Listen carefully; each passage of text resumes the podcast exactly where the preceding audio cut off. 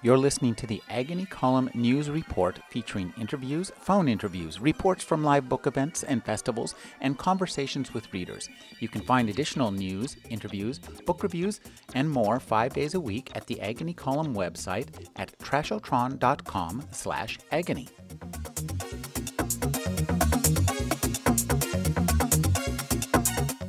UFO in Her Eyes by Xiaolu Guo, reviewed by Rick Kleffel.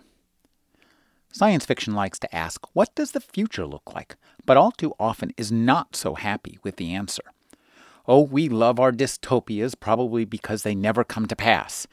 But they don't prove to be particularly insightful so far as the future is concerned.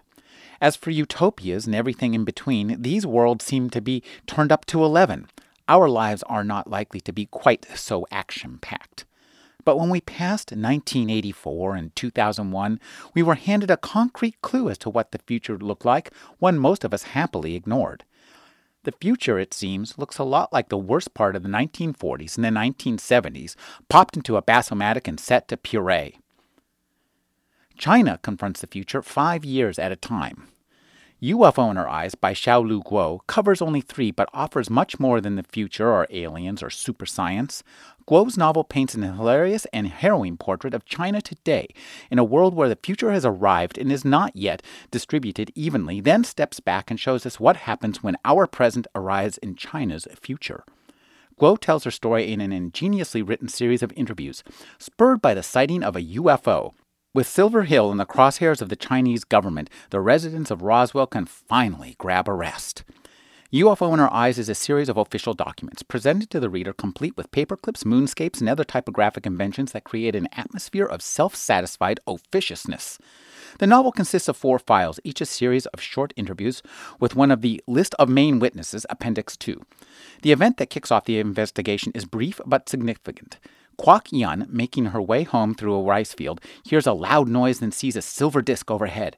Afterwards, she finds a wounded Westerner whom she helps and who in return sends money to the village of Silver Hill. In File 1, the 09 11 2012 UFO case, Beijing Agent 1919 and Hunan Agent 1989 question the inhabitants of Silver Hill about both their lives and the incident immediately after it takes place. The interview transcripts reveal a village not long out of the Stone Age, peopled with crabby, angry, illiterate peasants. Guo's prose is to die for direct, and as a result, quite funny. Most of the villagers profess to know nothing about the incident and use the opportunity to complain about their lives. In File 2, Hunan Finance Officer 8 surveys Silver Hill a year later as a new five year plan begins with the intent to turn Silver Hill into a modern town and tourist destination. File 3 brings back HN 1989, joined by HN 1978, to investigate the death of a villager. File 4 follows up three years after the original sighting as the future arrives in Silver Hill Village with swimming pools, cell phone factories, and modernization. Guo's storytelling style is sparse but rich. Each interview offers a perfectly pixelated view from the ground and just one step up via the questions of the interrogators. Guo knows how to create a character with a few deft strokes, with language that is quite funny to read but simultaneously poignant in its implications. The interrogators tell us nearly as much as those they question in a delightfully understated manner, while the irate villagers often curse like sailors. Readers put the pieces of China's future together as the novel unfolds, and it's not a pretty picture. Still, Guo's warm sense of humor and the comparatively light touch of her complex narrative allow readers to enjoy her raw portrait as a postmodern folk tale. It's a breezy joy to read, but Guo layers her work for a cumulative effect. UFO in Her Eyes is a powerful vision of China's future as our past.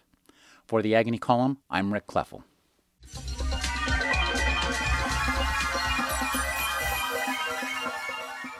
You're listening to the Agony Column News Report featuring interviews, phone interviews, reports from live book events and festivals, and conversations with readers.